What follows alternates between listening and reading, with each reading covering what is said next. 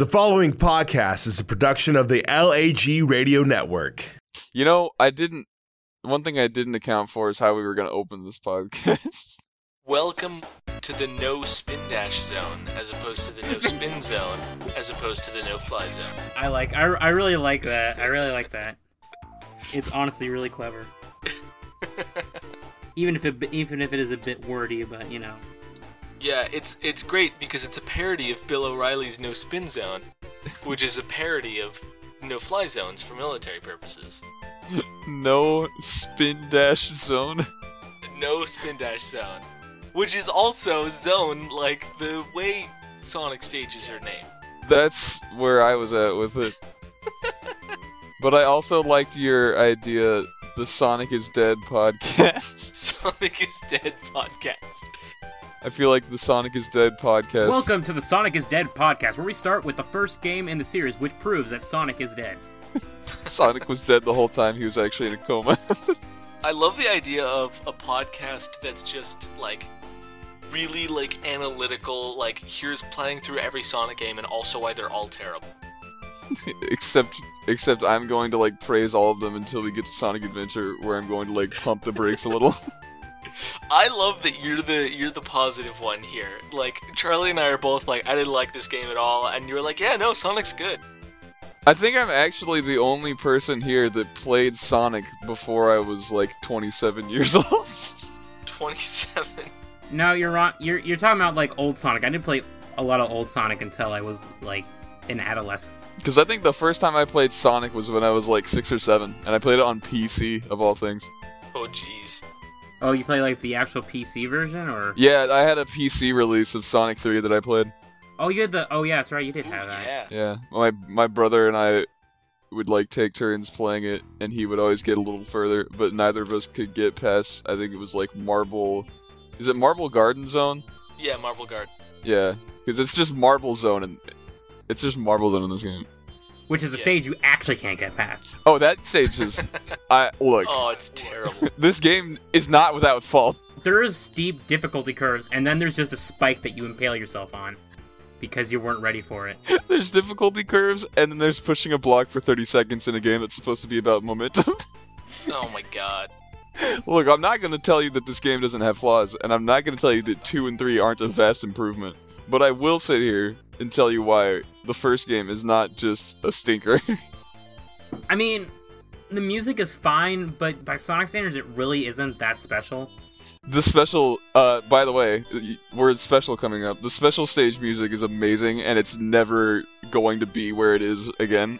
The weird floaty, like, looking at birds transform has never been in another Sonic game. Potentially not another game ever.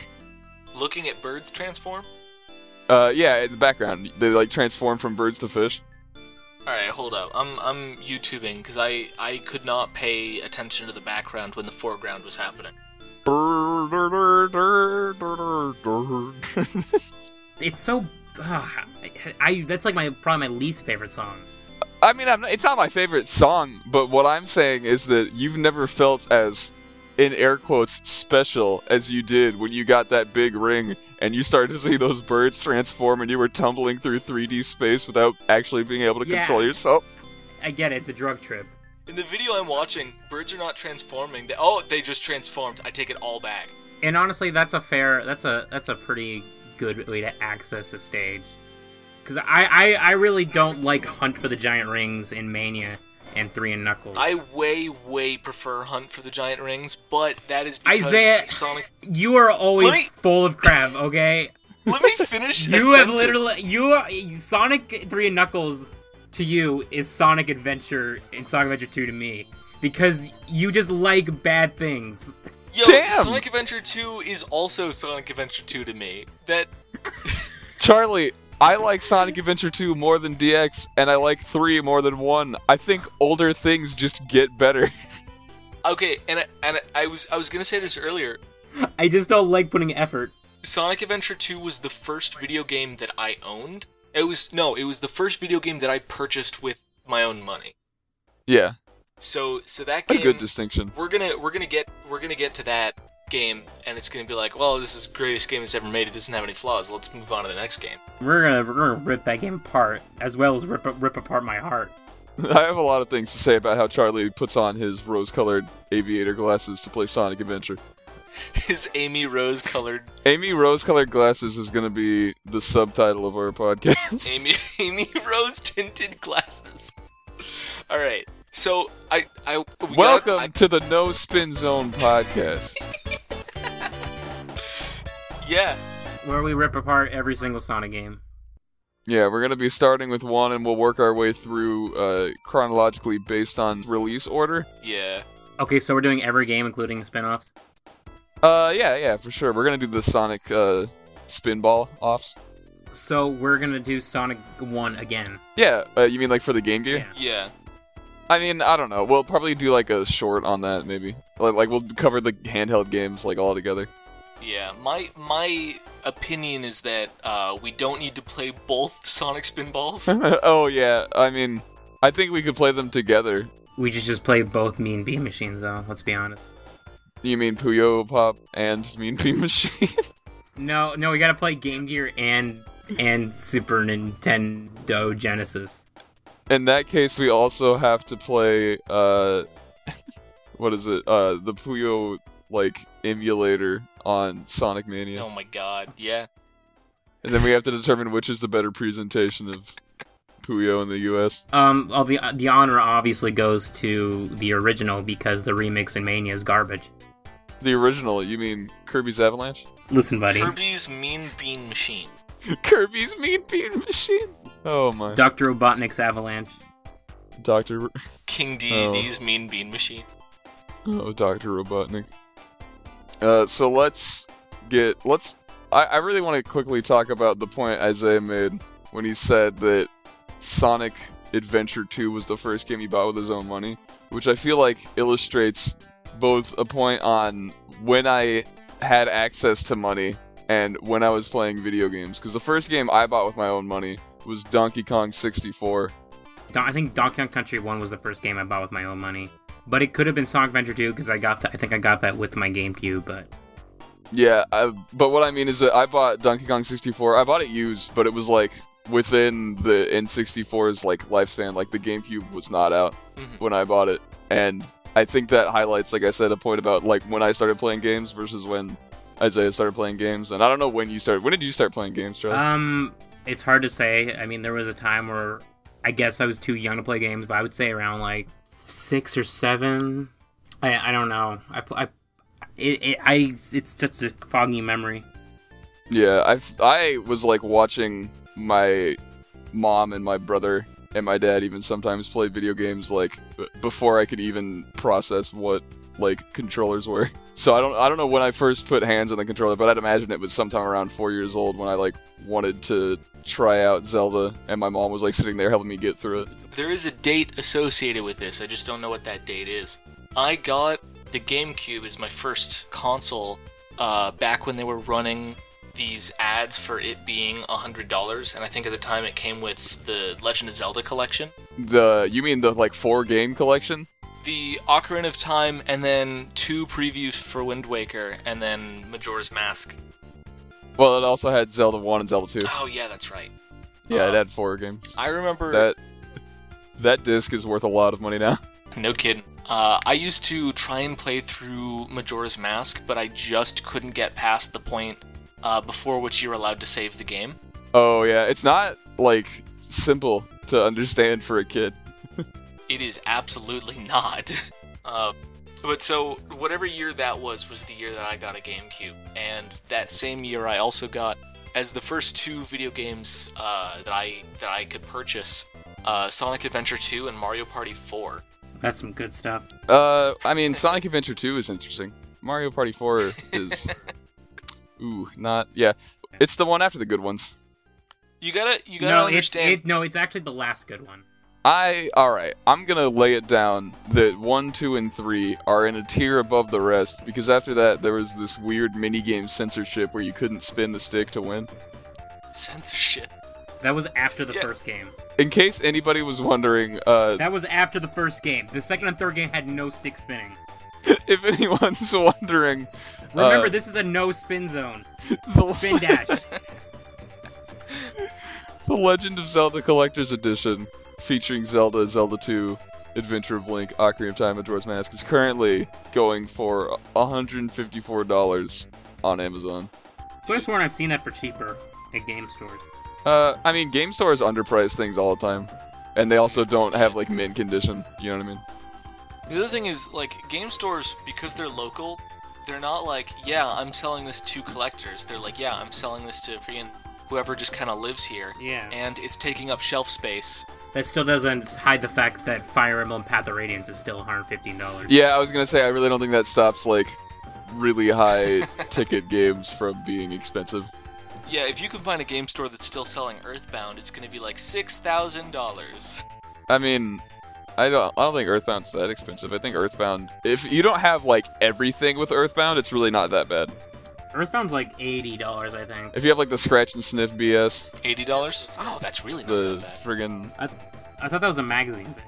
No, no, no, no, no. That came with like the collector's edition, whatever. Like the, not the not the collector's edition, just the box. It came with like the full box, and a lot of people only have the cartridge. Mhm. And if you have just the cartridge, it looks like, um, it looks like that's selling for. Oh, I'm getting a lot of weird prices on this. It's it's like in ranges from 100 to 300 dollars. that's weird. But last time I checked, it was only like 80 bucks. All right. Well, the price is fluctuating as time goes by. This one is only thirty dollars. This is confusing. So I think if I had played Sonic 1 as the first game that I spent money on, uh, I would have spent a lot less money on video games, Wow.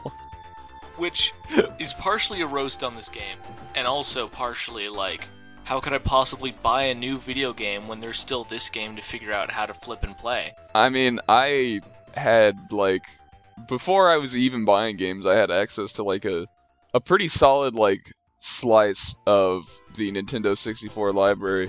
I Yeah. believe the game the games I remember playing the most were Gex, like uh, Zelda Ocarina of Time, and then um, we had something else. But we didn't we didn't have a ton of games. I think we had like four or five games, but and then like three that I would play quite a bit. But uh after I got Donkey Kong 64, I was like, so this one is mine, and that's a really special feeling. So I just want that for the rest of my life. Yeah, Fair. I feel that. Um, But uh, what age were you, Isaiah, when you got your GameCube? You said you were like 12. um, I, I probably would have been younger than that. Uh, Do we think pre or post middle school? This this would have been pre middle school. I remember the first video game I ever played was Super Smash Bros. Melee at a friend's house in elementary school. So still like definitely post 2000. Yeah, definitely post 2000. I actually remember, yeah, because I remember talking about DSs with a friend in elementary school. So that would have had to have been. Obviously, I had DSs by then. Yeah. Uh, well, the DS came out before the Wii, right? Yeah, yeah. Yeah, that's what I thought. So the GameCube itself came out in 2001 2002. in North. America. say I'm looking it up on Wikipedia right now. Oh, okay. Alright, don't go by my memory then. Just roasting, roasting me to death. Hey, listen. Uh, yeah, so it came out in 2001. So I'd imagine you didn't get it at launch. So you were probably playing games at like 2003, which would put you at what? Like you're a little bit older than me, right? Uh, yeah, I'm I'm like half a year older than you. So you probably have been like six or seven at the earliest when you were playing when you like first first started playing games. Yeah.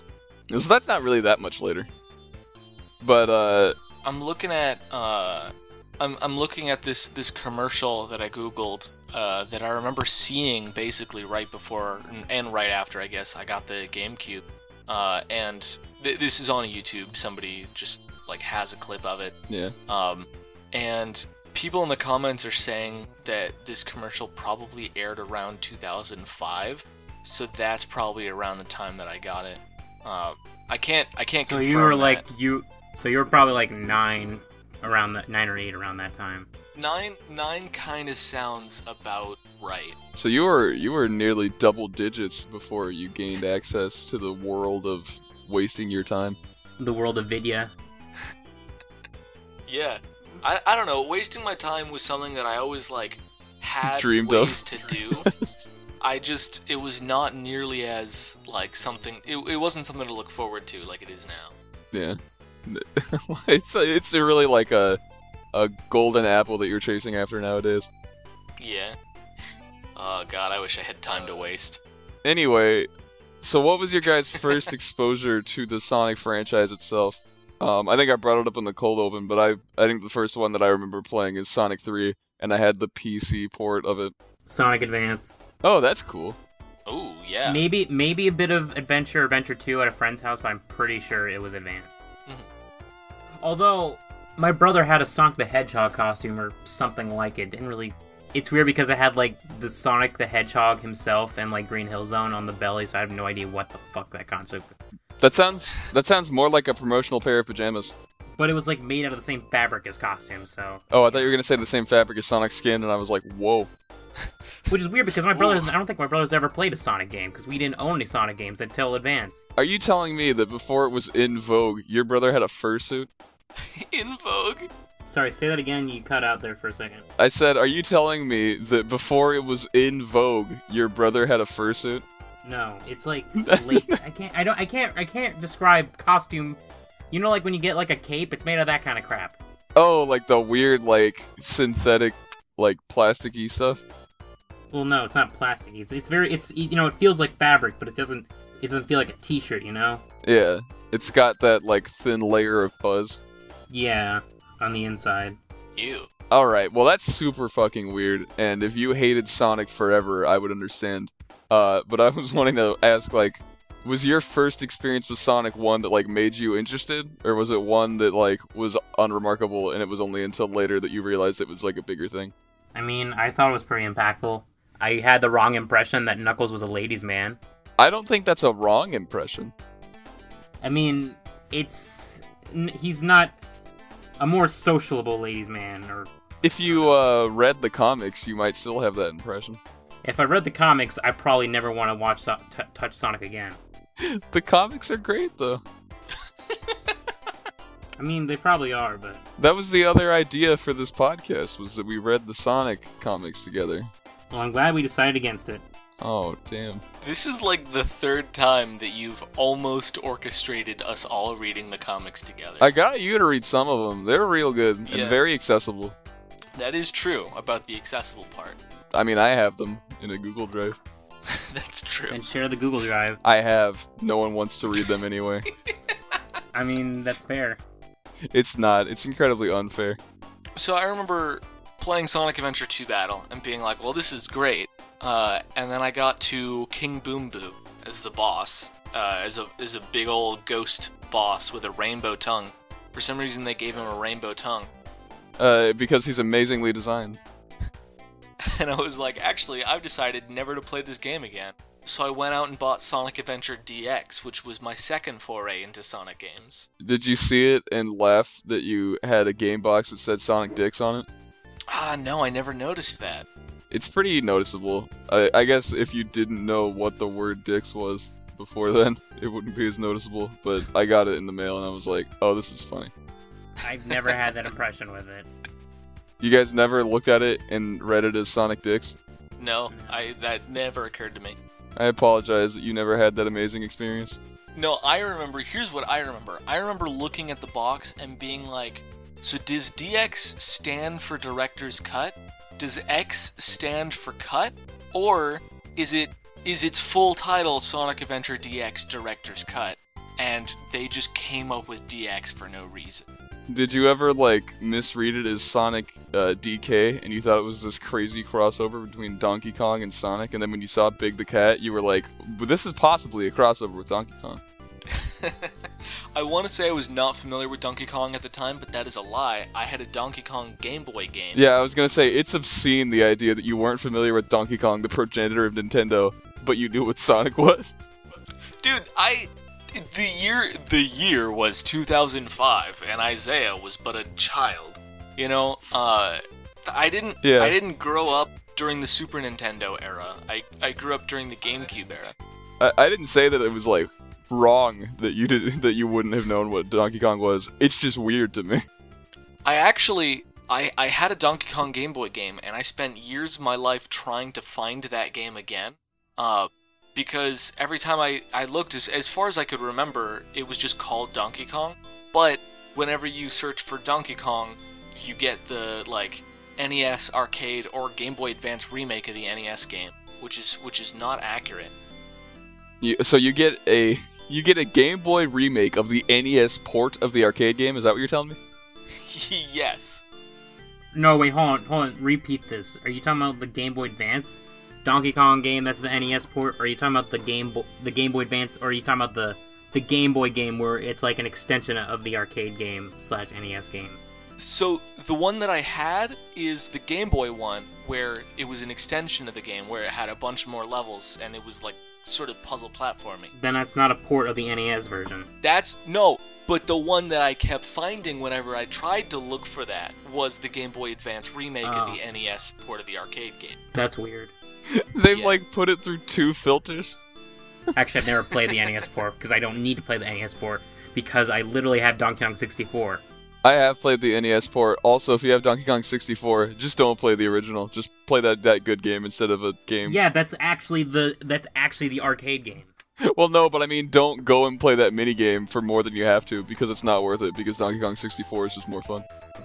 Wait, no, and hold, hold on a second. What mini game? The mini game is in the game. You need the game to beat the game. Yeah, but you don't need to play it more than twice. Just play it yeah, the you you times. do need you need to play it twice. Right, that's what I'm saying. But you don't need to play Oh. it more than twice. So Yeah, but sometimes you have a hankering. You don't want to go to some obscure arc- few arcades that have it because I've only been able to find them in big cities. if you've got that hankering, you need rehab. It's a fun game. It's on like Donkey Kong. All right, if you're gonna tell me that the original Donkey Kong is a fun game, we're gonna have to start talking about the first Sonic the Hedgehog right now. I was gonna say, so Sonic the Hedgehog 1 was released in 1991. I would rather play Donkey Kong than play Sonic 1. Dude, That's a strong, strong stance to take. because Donkey Kong doesn't have that. You already know what you're getting into when it's Donkey Kong. Sonic is like, oh, Green Hill Zone, it's really fun. Then you get a Marble Zone, and then you just get a rock in the face, and then drown in lava. In in Donkey Kong, you have that you you get shit on by barrels immediately, and then you learn to go around those barrels. See, if there was if there was a if there was a game that had Sonic 1 that required me to beat Sonic 1 in order to do it, I probably have a positive opinion on Sonic 1 than I do compared to Donkey Kong. But that never happened. So Sonic 1 sucks. That I feel like is you just like strapping on a rose-tinted VR headset and refusing to accept that like old games exist as old games. Yeah. what's what's the opposite of rose tinted? Like like Shit stained. yeah. I so and and I, I I will say I had similar problems to Charlie when playing through the game. Uh, Green Hill Zone exists the way it is, and then once you get past that, there's a like a real uh, wall in terms of difficulty. And you And- by that you mean an actual wall that you have to push to get through the level. Yes, a, a, a block that you push into lava, and then it slowly drifts through the lava, and you just have to stand on that block. I'm not And here. I'm not here to tell you that Marble Zone is good. That's not what anyone's trying to do. But I would like to put forward for one that you can't say that with Donkey Kong you know what you're getting into because if you hadn't played Donkey Kong before, you wouldn't have known what you're getting into. Yeah, you know that is fair. and you know what? Maybe I just hate Marble Zone. That's probably the case. But like it's it fills me with so well, much Well, when I was younger, I couldn't get past Green Hill Zone, at least not easily enough to like keep playing Marble Zone. So like I just played Green Hill Zone a lot and it felt pretty good. And then I went on to like Sonic 2 and then I played through like i into the Chemical Plant Zone and I never really got past that too much. And then I played Sonic 3 and I got through to like Marble Garden Zone and then I kind of stopped there. So I played the first level of Sonic, the second level of Sonic 2, and the third level of Sonic 3. I think that really shows you how the games are. I do think that those games get easier, like as as that trilogy progresses. I think that the end of Sonic 3 is harder than the end of Sonic 1. That's probably true because I'm still not past. Well, no, I- maybe I did make it a Launch Base. I still haven't beaten Sonic 3. That's the point. I like played Sonic 3 with uh, save states and got through it, but when I was playing it like vanilla, I think that it was easier. But then when you get to the end, like the bosses and stuff are a lot harder than in one. I can I can pretty consistently almost get through Sonic 3 in one sitting, uh, but the final boss always screws me up. Well, you've also played that game a lot more than it, like the other I've two. played that game a lot. Yeah. But uh, I wanted to talk about a couple of the like key game design elements that I think set up what Sonic would be for the next like 15 years. Um, and I think that something that Green Hill Zone Act One does really, really well is it uh, gives you this situation where early on in the level you can hit an invincibility monitor. Is that what we're gonna call it? Are they monitors? Yeah, you can call them item boxes if you want, but I think monitors is the. I think monitor is what they call them. Yeah, I think they're definitely item boxes in like the 3D games, but in this case, I think in the 3D games they call them capsules. We'll have to consult Professor Omochao on that one. Yeah. Anyway, um, you get an invincibility monitor early on, and if you're moving as fast as you can and like just holding right and jumping with good timing, you can make it to a second invincibility box that's on a lower part of the level before that runs out, and then you basically are allowed to, if you maintain momentum, be invincible for the entire level. And I think that's a really, really cool way to like make the first level get fun over time as you find secrets Yeah. Mm-hmm. especially since that second invincibility is like right next to three ring monitors like mario would never just have like like three power up mushrooms in a row like you you would never be given like so much fun in a mario game that that's early on Well, I, I feel like they definitely had to have, like, almost over designed Green Hill Zone because they really. I mean, the, the point of Sonic was how can we make replaying the same crap fun just to get to the parts that we were stuck on previously. And so Green Hill Zone was designed to be played through very often. Uh, yeah and I think it, it really benefits from that. Well, I I also wanted to mention that I think that the second Green Hill Zone is good because it gives you a similar setup where you can I think you can maintain invincibility for the majority of the level.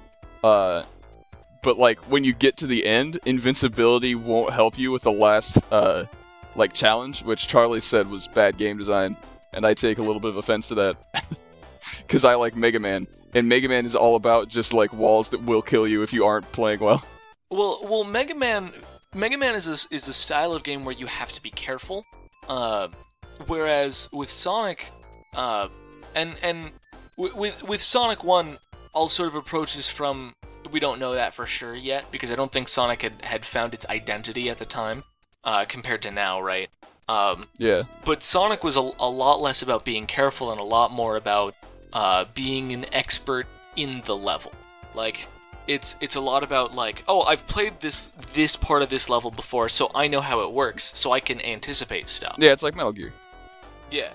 Yeah, but to go in Steven's favor, you're you're supposed to learn not to go. But I still think I just wish there were spikes under the under the platforms or a wall to the platform so I didn't just like accidentally go into a bottomless pit. And there's probably some limitations to that, but that I don't think that was like an intentional thing. Well, no, no, no. I do think it was intentional. I think that that's meant to show you that no matter what, even if you are quote unquote invincible, this game is going to have like something there that can kill you. So you need to be careful and you need to learn to like take your time the first time you go through something. That way, the second time you go through it, you know what's coming and then you can do it even faster. But that's like never something they ever do ever again. I, I think it I think it would benefit our audience uh, if we briefly explained the obstacle, which is uh, there's there's spikes, and in between those spikes are platforms that I believe move up and down, or maybe they just like hang there. No, they go up and down. Some of them hang there, but most of them go up and down. I think. Yeah. The way that level is designed, because those platforms are like in between the spikes, if you move underneath those platforms, uh, and then fall down there, you don't hit the spikes. you don't hit the spikes. Instead, you hit a bottomless pit and instantly die. And that is positioned directly after an invincibility thing. And so when you get invincibility, you go, oh yeah, I'm gonna start being careless because I can afford to be. I just want to go fast. Uh, and then you fall into a bottomless pit and die. And I think that that I, I can't interpret that as anything but intentional. Like there, there's no way that they sat there and they were like, I think we're gonna put this here, and then a separate level designer was like, also I'm going to put this here. Like it's the tree is directly before the columns. This is definitely to show you that even when you're invincible, you can die. I think I think I'm gonna have to agree with Steven actually, because I think like It's it's very much if if the lesson that the player's supposed to learn is not that some things can kill you even with an invincibility, I think the lesson might might still be like don't let your guard down just because you think you're invincible. Like you still have to play carefully even when you really want to play like carelessly. You know, the only time you get to play carelessly is when you already like have mastered the level.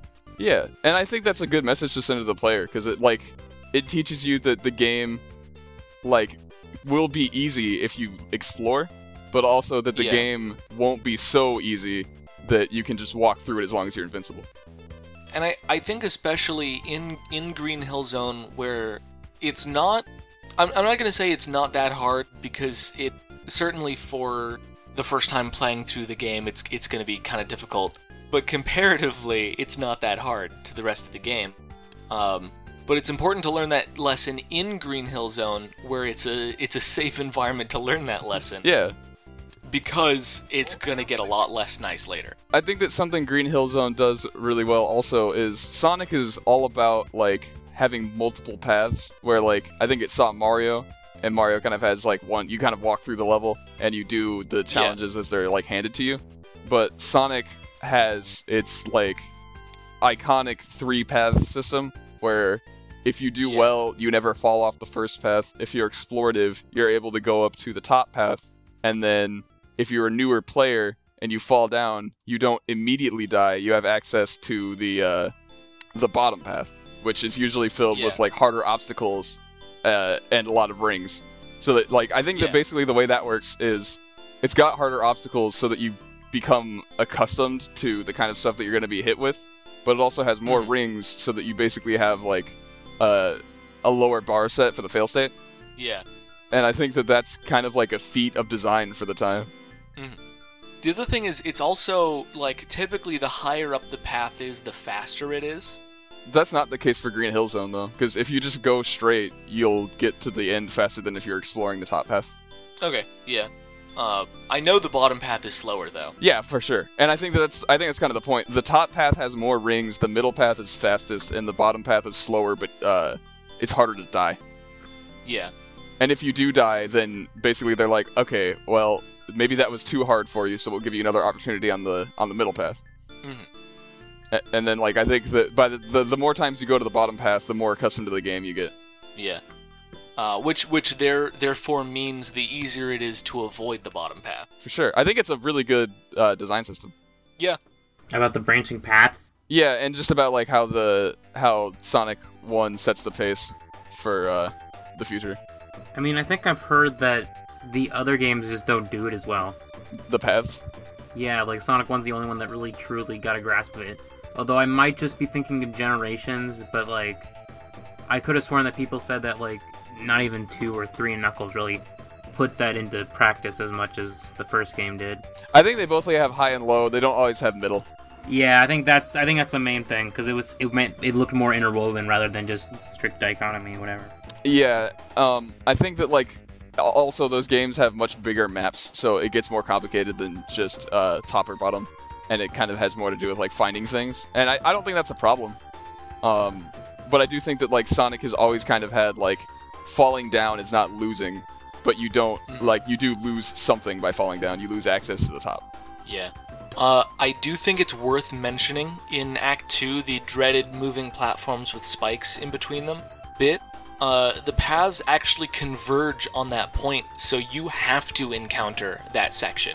And then the paths diverge again once you're done with it. Yeah. So I feel like it has it has to have been. I'm looking at a, a PNG of the map right now. It it has to have been intentional design for you to encounter that specific obstacle in in the way that you encounter it. Oh yeah. There's no. I mean, like if you think it's unintentional, that's fine. Uh, I you just can't convince me that it is.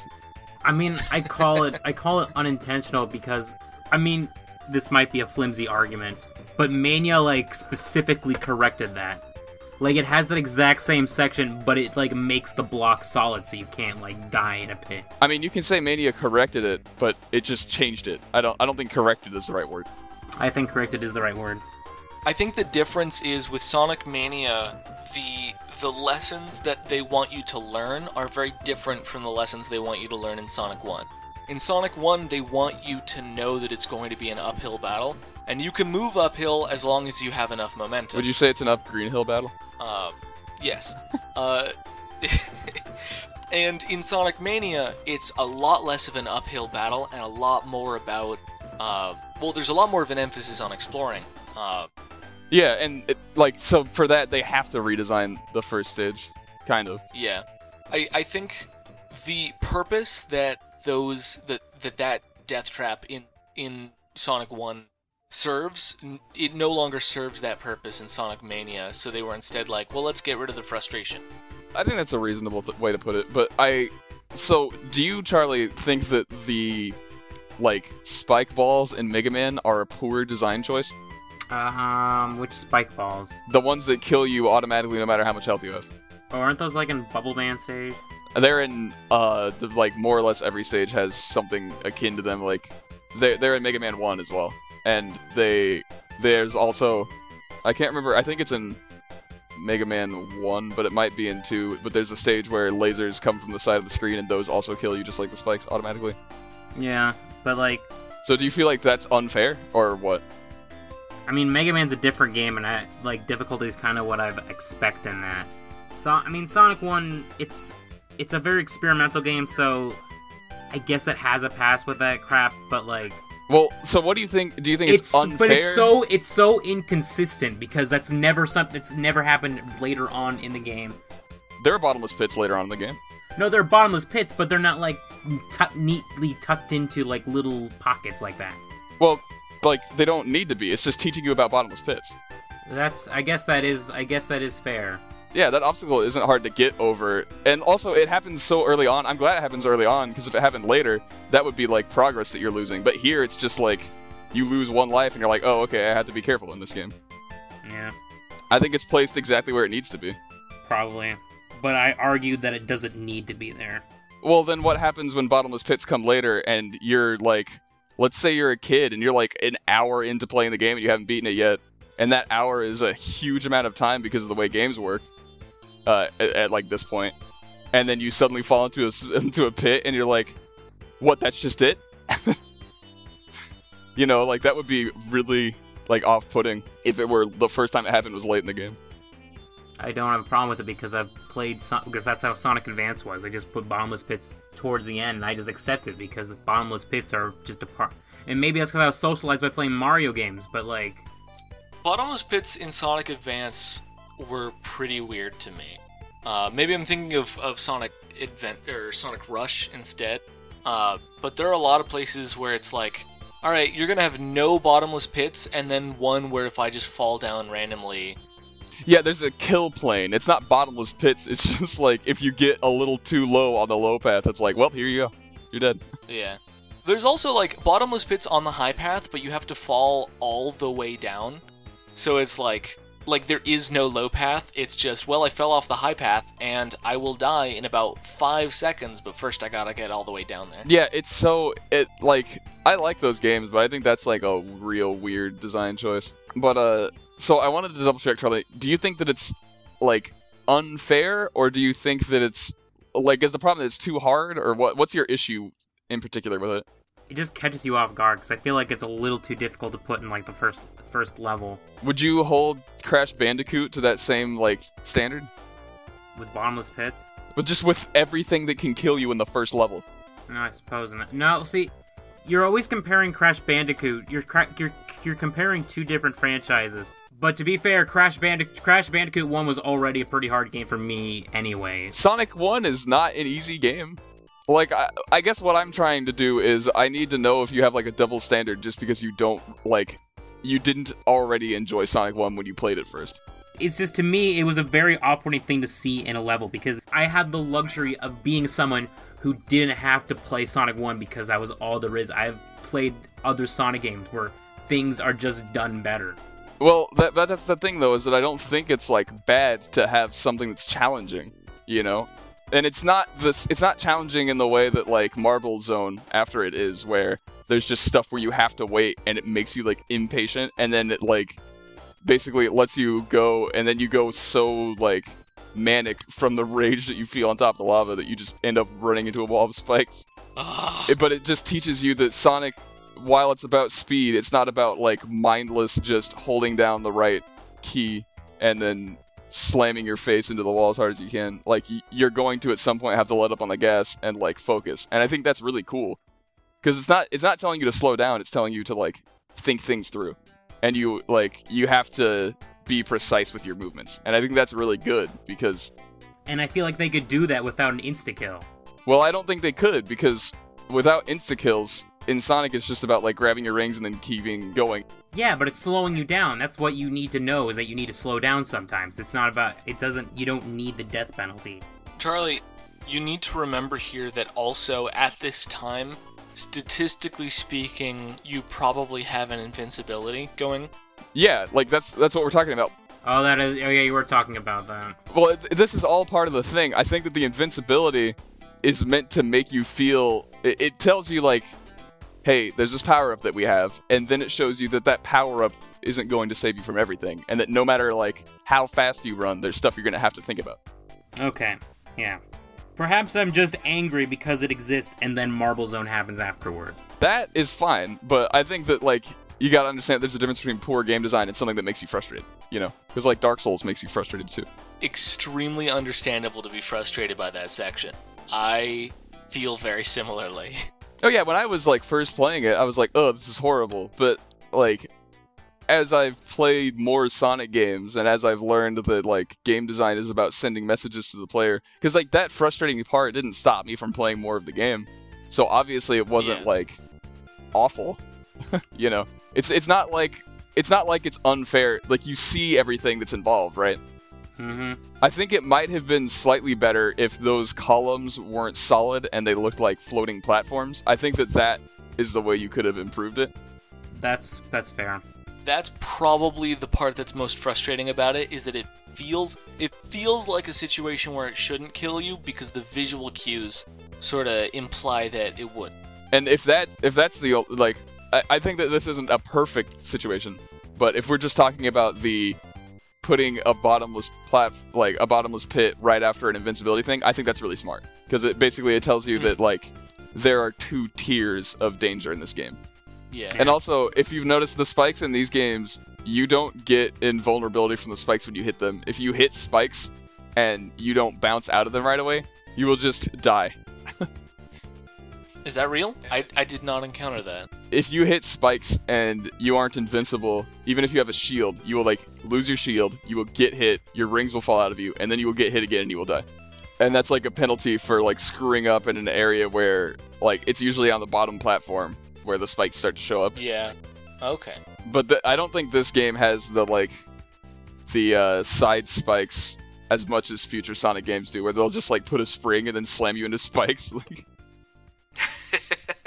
they do have some treacherous springs in this game. they do, they do. They don't have them directly in spikes. So the next thing I wanted to talk about was the jumping and attacking enemies uh, mechanics in this game. So in Mario, there's really only two outcomes for like jumping towards an enemy. There's hitting the enemy, and that's a kind of a small hitbox, and then there's getting hit by the enemy, which is usually a bigger hitbox. Mm-hmm. Yeah. It's like pretty punishing uh, if you're new to Mario and you don't really understand how the jump arcs work and how like running can affect the the speed that you move at. And sometimes Yeah. even if you jump like in front of an enemy, you'll just hit him anyway if you like tiger knee the enemy. yeah. Um, but in Sonic, if you're in ball form, you're effectively invulnerable to most enemies. Projectiles can still hurt you, so you're not invincible, but Mhm. it feels really safe. However, like killing an enemy in this game isn't binary. There's not just you get hit or they get hit. There's also if you hit the enemy on top, you get the little like boost to your uh, your upwards momentum, so you can go a little longer in the air and there's a lot of enemies that are positioned like right in front of strings of rings that you couldn't get all in one jump. That if you hit them, you'll collect all the rings, and that feels really rewarding. Mhm. And then also, if you just want sheer momentum, you can hit the enemies from the bottom, and then they won't do that bounce, and you'll get back to the ground faster, so that you can keep moving forward. And I think that that's like a really cool, simple choice that you're basically hit with every time you see an enemy. Yeah. Yeah. Uh, with with uh, you know, with Mario, it's like based on the direction I I attack them from will determine whether or not I succeed or fail. Whereas with Sonic, it's uh, based on my current, basically the the image, whether I'm in a ball or not, will determine whether I succeed or fail. Uh, and also the direction from which I choose to attack will impact something else in addition to that. Yeah, and I also think it's really nice because in this game you don't have the spin dash, but you can still tap down to turn into a ball. And Yeah. there's this cool like there are basically I'd say three ways to tackle an enemy.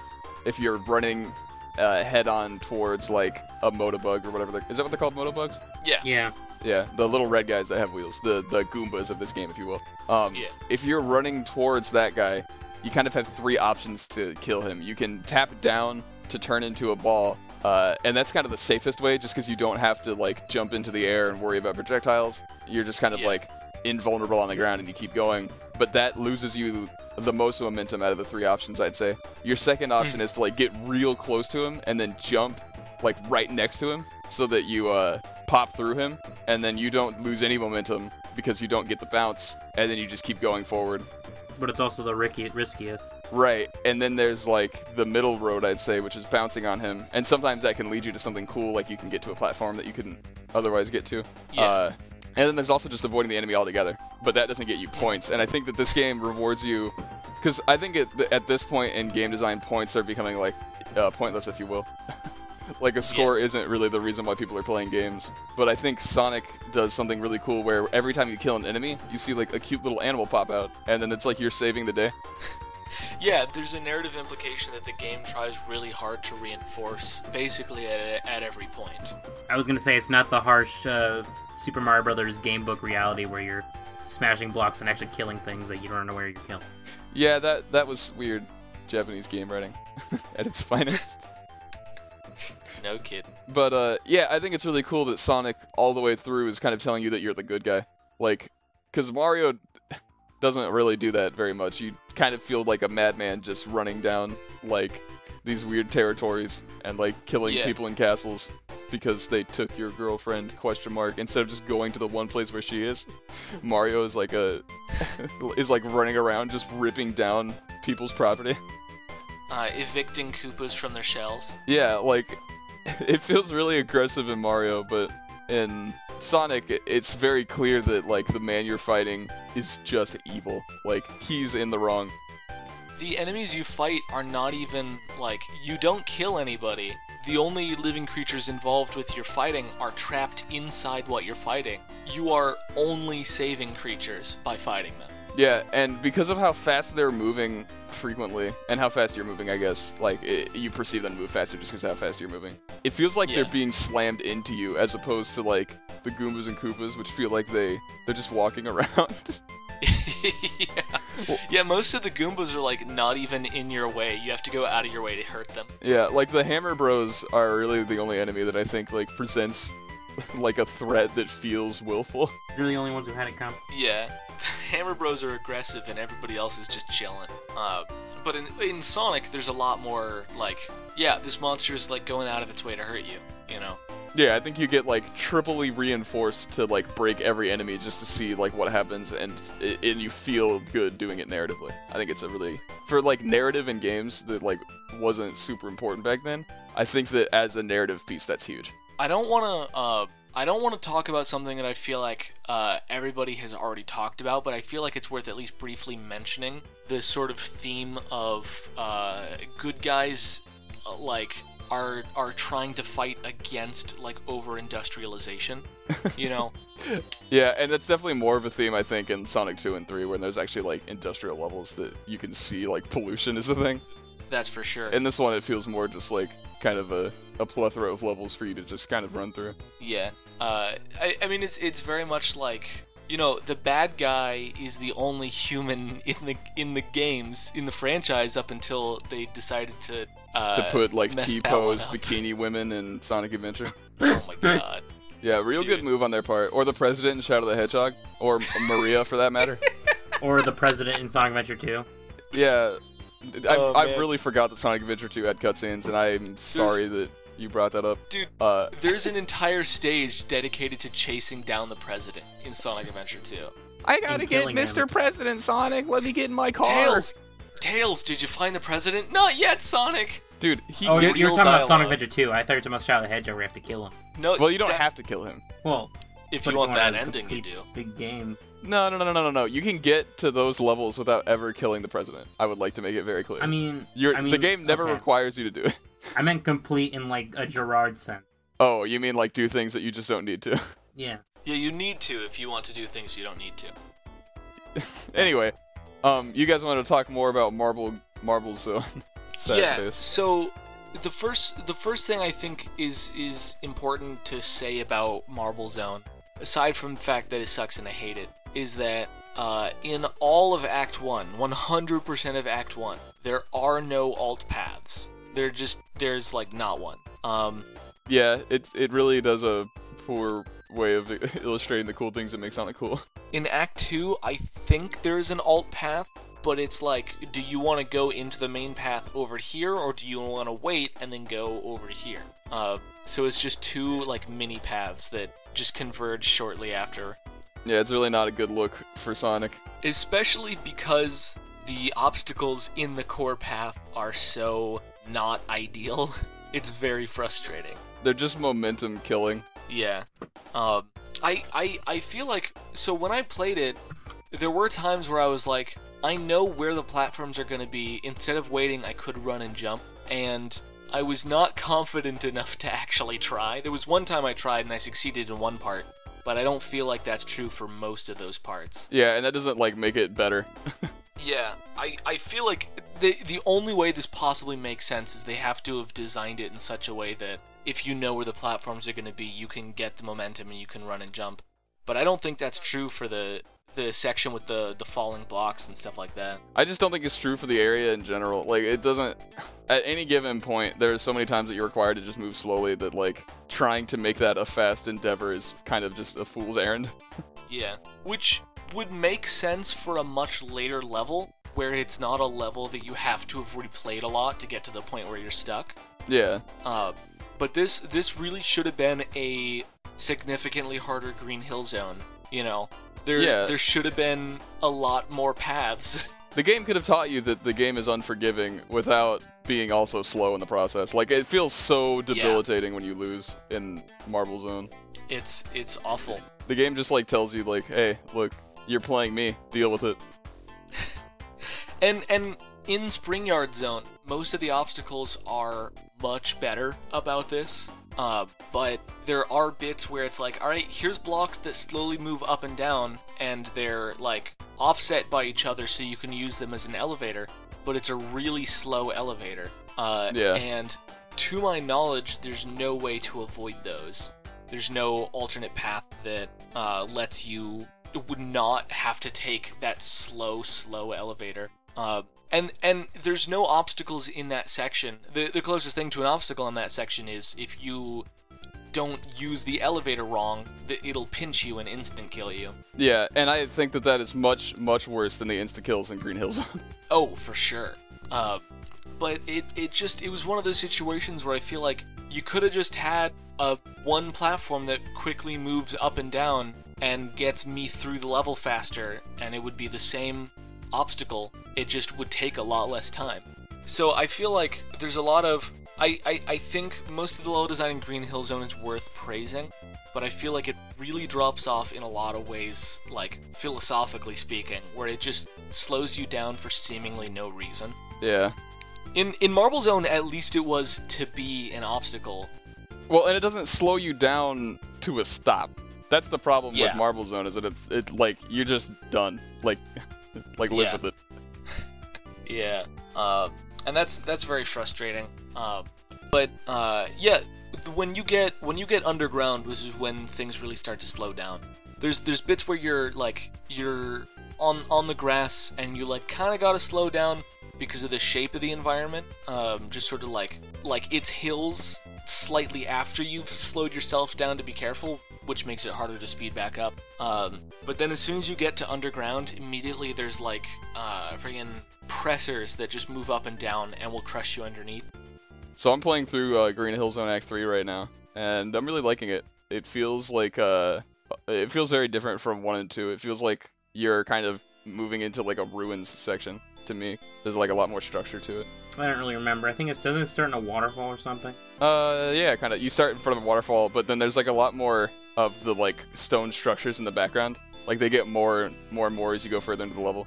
Which I don't know if that was on purpose or if that was just because like they're adding more obstacles, but I never really noticed feels really good. because I don't really like Sonic One. I don't play it a lot. How do you feel about the uh the backgrounds in Sonic One?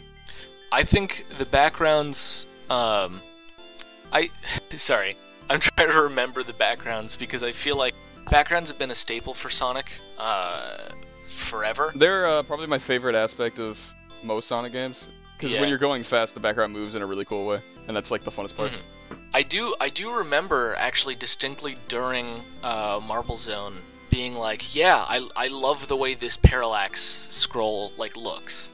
It really it really feels it, it adds a sense of three dimensions. Oh yeah, the depth feels crazy to it. Yeah. Like I could tell how far away the wall in the background was based on how fast it was moving when I moved. Which is very cool. I love it. It's uh, it's my favorite thing. The background in Marble Zone looks like Altered Beast, but less detailed. Oh, it just has a very Greek. It has a very Greek theme to it. Um, so is there anything you want to say about Marble Garden Zone before we move on to the next thing, Charlie? Uh, Marble Garden's not till a few weeks till later. Sorry, Marble Zone. Sorry, I played that joke too much. No, I mean I did say it wrong. Um, yeah, it's just slow. I like the background. I mean the above background. Yeah. Oh, something I think is kind of cool is that if you s- some platforms kind of sink when you step on them, and if the grass touches lava, they start burning. Yeah, I did like that as just like a set piece. Yeah, Yeah. I'm on board with that. I really don't have a whole lot to say other than I hate it. Oh, something when me when me and Isaiah were playing, there's something kind of interesting that there's like an area where you just like you know the lava's gonna start chasing you. hmm That's kind of interesting. You can see the lava like be a little bit backed up, sort of at the bottom of the screen as you're pushing something out of the way, and it's, it stops your momentum specifically so that you can see that. You have to push this out of the way. You can see the lava, and as soon as you get down there, the lava starts moving, Yeah. and you're like, ah, well, I knew this was gonna happen, so I'm prepared now. So I'm playing uh, Marble Zone right now, and I'm loving the first area of it. It's really cool because it. So you can tell that you're in like a a like building, right? A structure, like stones and stuff. Yeah. Um, and right when you enter it, you uh, you see this cool little like temple thing that's like a unique thing.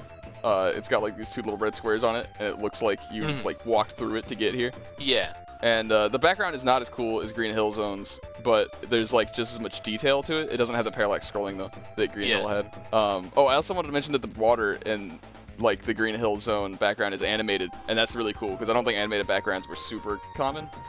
Oh yeah, I would have to imagine not. Mm-hmm. Uh, but like while you're running through this area, you see like bits of lava underneath you, and you're like, oh, well that's bad. Like that's obviously not good. Uh, but then after you get, I think it's about like a third into the segment before you go underground, you see like this little entryway, and if you slow down and turn around, you get three uh, ring monitors, and you also see a wall of lava to the side of the room. It like it makes it feel really uh like I guess like surreal or something like visceral.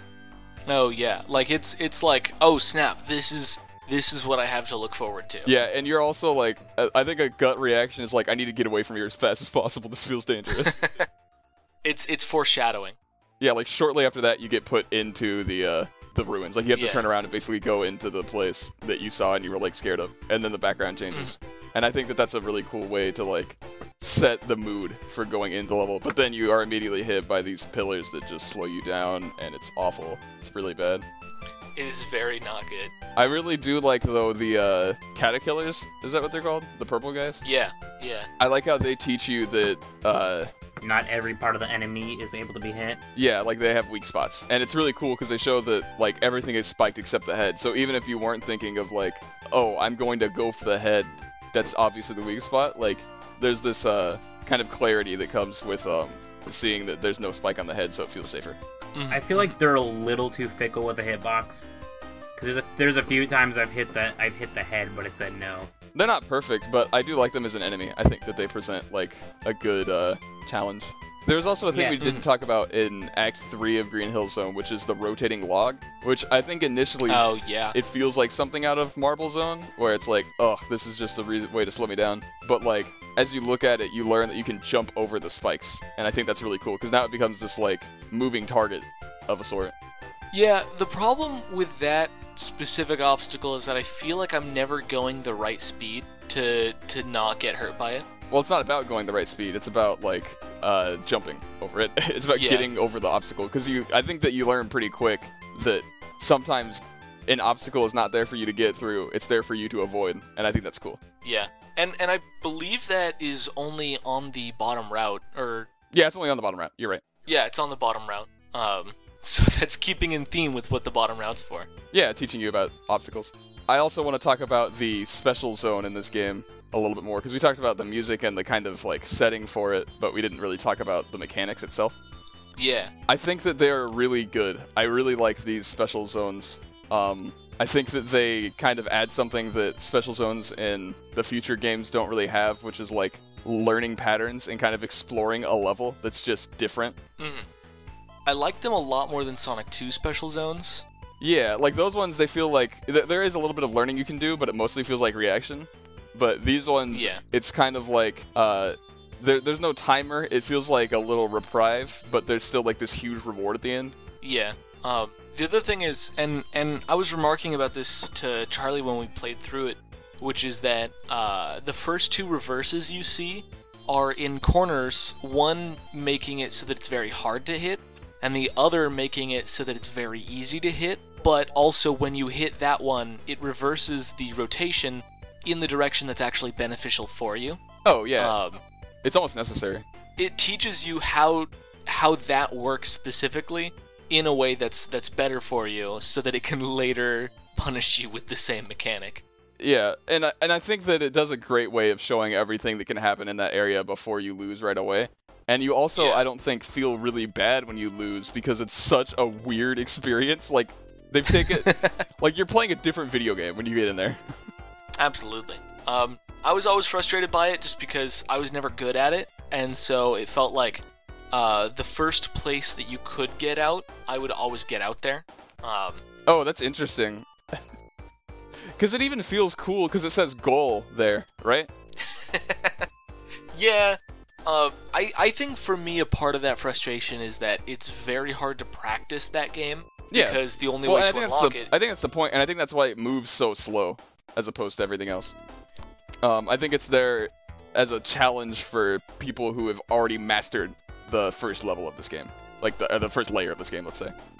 Yeah, I would agree with that. Because, like, the game doesn't tell you how to access the stage. The only way to access Yeah. it is to get to the end of the stage with 50 rings, which is something you can really only do if you're already really good at the game. Or at the very least, aware of the mechanics. Yeah. Okay, so I think I learned how, um, you know how I said there isn't invulnerability after you have rings, like you'll just get hit by spikes? Yeah. Uh, the lava has a similar situation, except that you are invulnerable for a little bit, but, uh, thing is you can't collect rings while you're invincible. Mm I had a I had a issue with that. Yeah. Yeah. yeah. I remember that being an issue. I also, I think I've mentioned it before, but I'm currently playing the game as we're recording. I don't know, have I seemed Hmm. out of it? No, you're you're pretty into it. okay, cool. I, I will say I'm not a huge fan of the uh, inconsistency as to how much iframes and whether or not you can collect rings. And I feel like, to my knowledge, no other game is inconsistent about that. Uh, I mean, I just think that it's like a different system where you can't collect rings while you're invincible. Uh, and you like the the only inconsistency really is that spikes will kill you no matter what. Uh, but you get bounces basically. So if you can bounce like long enough, you can get away from them. So and you can at max you can have three bounces because you can have a shield, you can have uh rings, and then oh well I guess you get two bounces. I don't know why I said three, but uh you get two bounces basically if you have a shield and then if you have rings. Um, so like not every spike will kill you like in Mega Man, but there are spikes that will like uh they, they, they'll like t- punish you at varying degrees depending on like what point of the level you're at. Mhm. And uh, I kind of like that. Yeah, I mean it's it's it's tricky because it's not very well conveyed in my opinion. I think it is. I think that if you haven't played other Sonic games and you have this weird pretense, I, I think that it's conveyed pretty well. That is fair. I do definitely have a pretense. Yeah, and that's all, that's why I was trying to play this as objectively as possible. Like I was trying to ignore my previous experience with Sonic, and I think that that's helped me enjoy it a lot more than I think you guys had. Yeah, I really just wanted to shit on the game.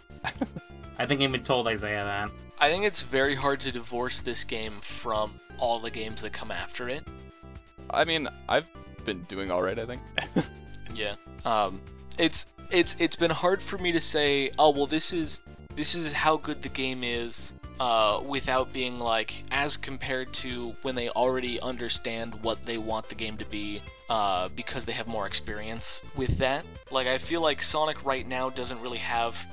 Uh, an identity to the same extent that it has by the time Sonic 2 or Sonic 3 happens. I mean, I think that you could just as easily plug the exact map for Green Hill Zone into two and three, and it would be just as interesting and fun.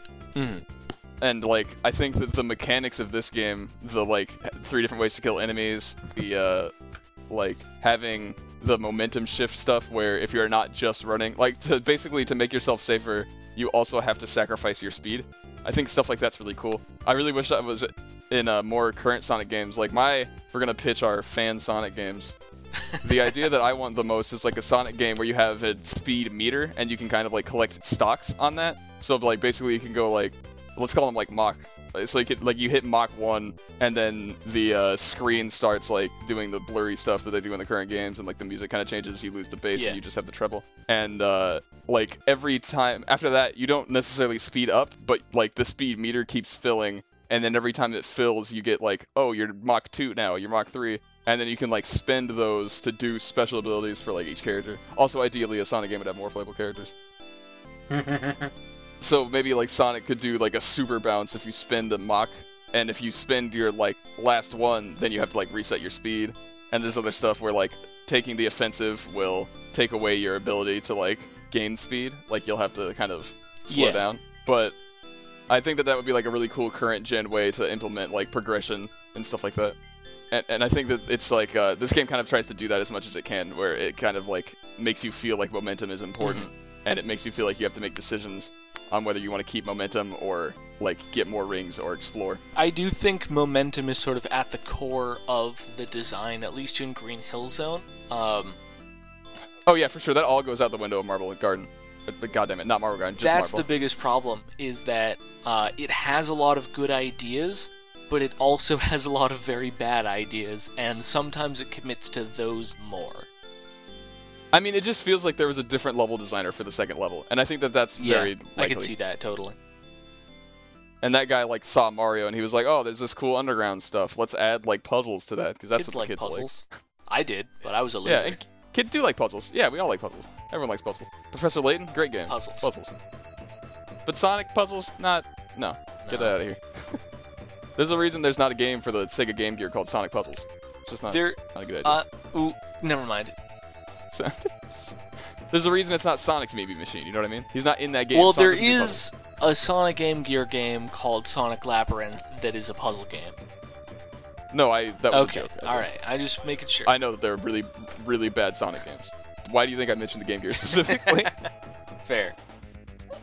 There's also Sonic 3D Blast, which A is very good Blast is the video last game. is the last word I would use to describe Sonic Very 3D good video game that one. Am, am I really the only person who likes Sonic 3D Blast? No, Isaiah likes it too. I don't understand it, but we'll get there. Don't worry, it's later. but uh, is there anything else you guys wanted to say? I think we covered a lot of the. Uh, major I things. did not feel as though the music was very strong. Yeah, I had the same feeling. I mean, I think that it's like as good as any basic Genesis music. It's not as iconic as future Sonic Yeah. games will have, but I think that it's not bad. Early and experimental. Yeah, I mean, they like this game came out. Uh, 1991. people didn't know how to use the Genesis sound yet, and we didn't know that it could do things like the Vector Yeah. Man soundtrack or the Ecco the Dolphin soundtrack. Because Sonic soundtracks, I don't even think are like the best representations of So what the Genesis a can do. there's a video I watched a long time ago, basically explaining how writing music for the Genesis worked, and I think uh, next before next episode I'm gonna rewatch that uh, video so I can sort of explain the process of basically why Genesis music was sometimes really good and sometimes really bad, because I think that might that might be very relevant for Sonic, a franchise largely known for its very good music. I mean, good or bad, I think that you like have to admit that the Genesis is like a genre. of Yeah, music. absolutely. Explain the process of blast process.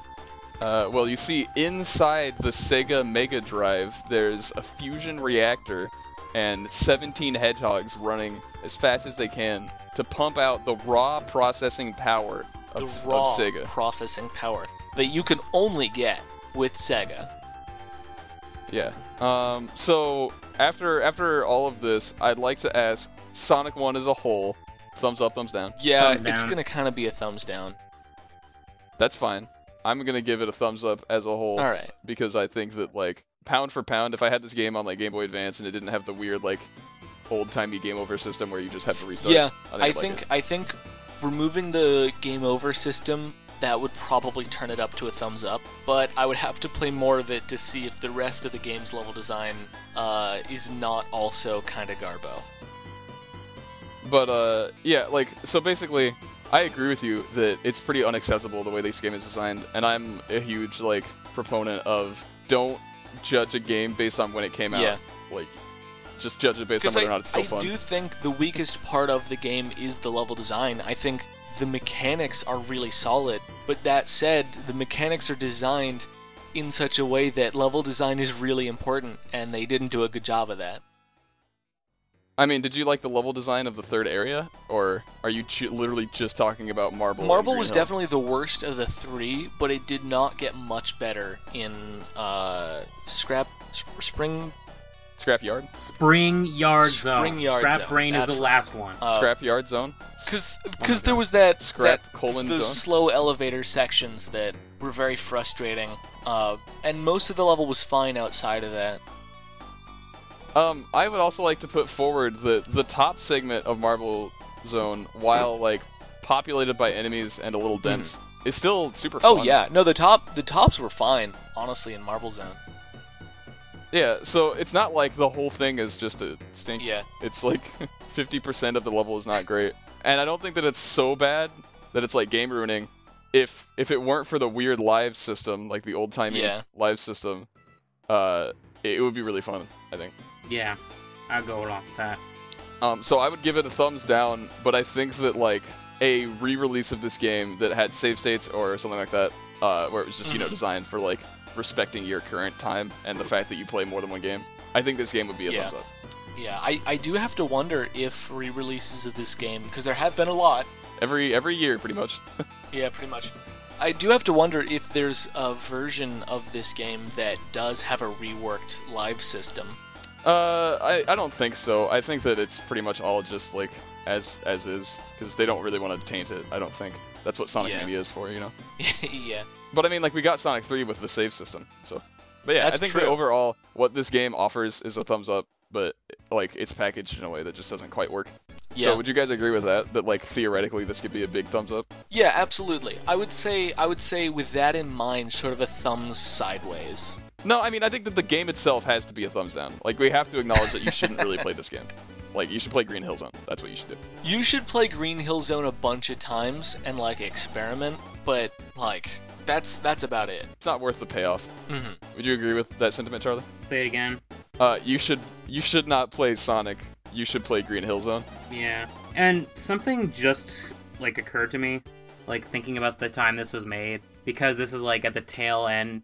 This is just just right there at the tail end of the NES era, where like games were supposed to be hard because they were also short, and I didn't even I didn't even like process that until now. So you didn't maybe even blast process that until now. yeah, I might Oh give it. God. I might actually switch to a side thumbs up, but like I don't know. Yeah, like I said, I'm huge about like don't judge a game by its time, judge it by its quality. Um, but like if we're acknowledging the time it came out and the fact that like the difficulty curve is there for people who didn't have like a bunch of games and they had a, a, like a lot of free time, I think it's fair Yeah. the way it's designed. Yeah. Yeah, I, I think, uh, cause, cause that's the weakest part about it, but that's also something that future Sonic games get better and better about. Yeah. Um, and Um, I think that's because over over the course of just that one system, developers start to realize that players are going to have more than one video game, and so they can get through them if they want to. Yeah. So I think that overall, this game is great as a progenitor for the Sonic series. I think is basically where I sit at. Oh yeah, it's a great entry point for for Sonic as a franchise. And I think that standalone even the game would be fun. hmm So, any any final thoughts? All right. No. Cool. uh, I'm just I guess so. Thumb. We'll do thumbs up, thumbs down, and then we'll also do like, would you beat it? That'll be the way we rate these games. mm, With that in mind, ladies and gentlemen, this game gets our completionist rating of Thumbs up. play it. I I would say no, I would not beat this game. yeah, especially not all six emeralds, dude. Come on. Uh, dude, I mean- uh, no way would I freaking complete the game. Despite my rage, I guess I would like to beat it one time, sometime. But as a as a as a daily exercise or something like that, no. yeah. Finger warm-ups. All right. Um, do we want to do plugs or do we want to just add that in later? Uh, my name's Isaiah. You can find me at Twitter. Goodbye.